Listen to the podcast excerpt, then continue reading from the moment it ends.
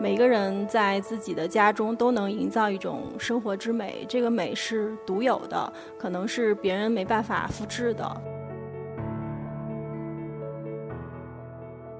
设计师能帮你设计家，但是他设计不了你的生活。现在的青年人，我觉得缺失的是一种对自由的一种向往吧。独处是一种优秀人必须具备的能力，可以让你有时间和空间去思考一些问题。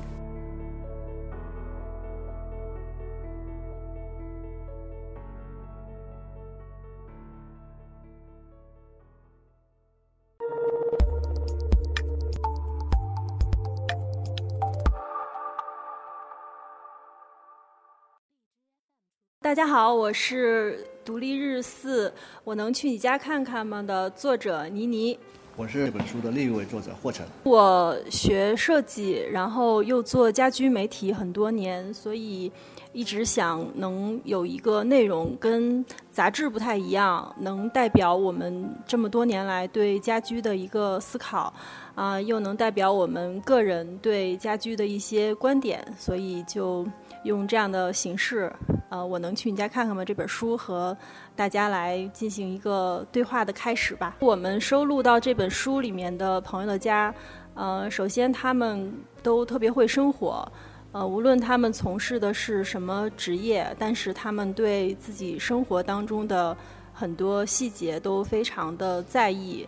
呃，所有的这些细节都在他们的家里面表现得特别的美好，所以不管他们是艺术家还是设计师，我们在他们家中都能看到他们对家的一种深度的思考。每个人在自己的家中都能营造一种生活之美，这个美是独有的，可能是别人没办法复制的。我经常说一句话，就是设计师能帮你设计家，但是他设计不了你的生活。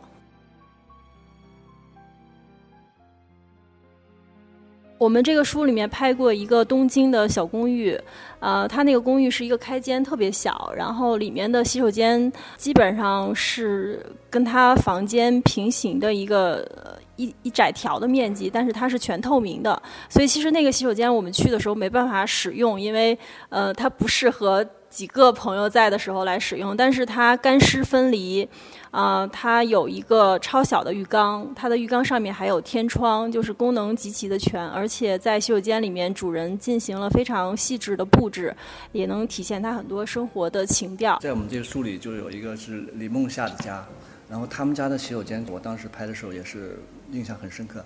他的洗手间那个色调吧，就是黑色或者是红色那种很 sexy 的那种色调。然后呢，又加上他的壁画，就是他放了很多很有意思的壁画。你们可以去书上看那个图，我觉得当时就是印象很深刻。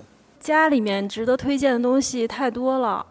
嗯，有很多其实也是我在书里面有拍到的，但是更多的也还没来得及拍到。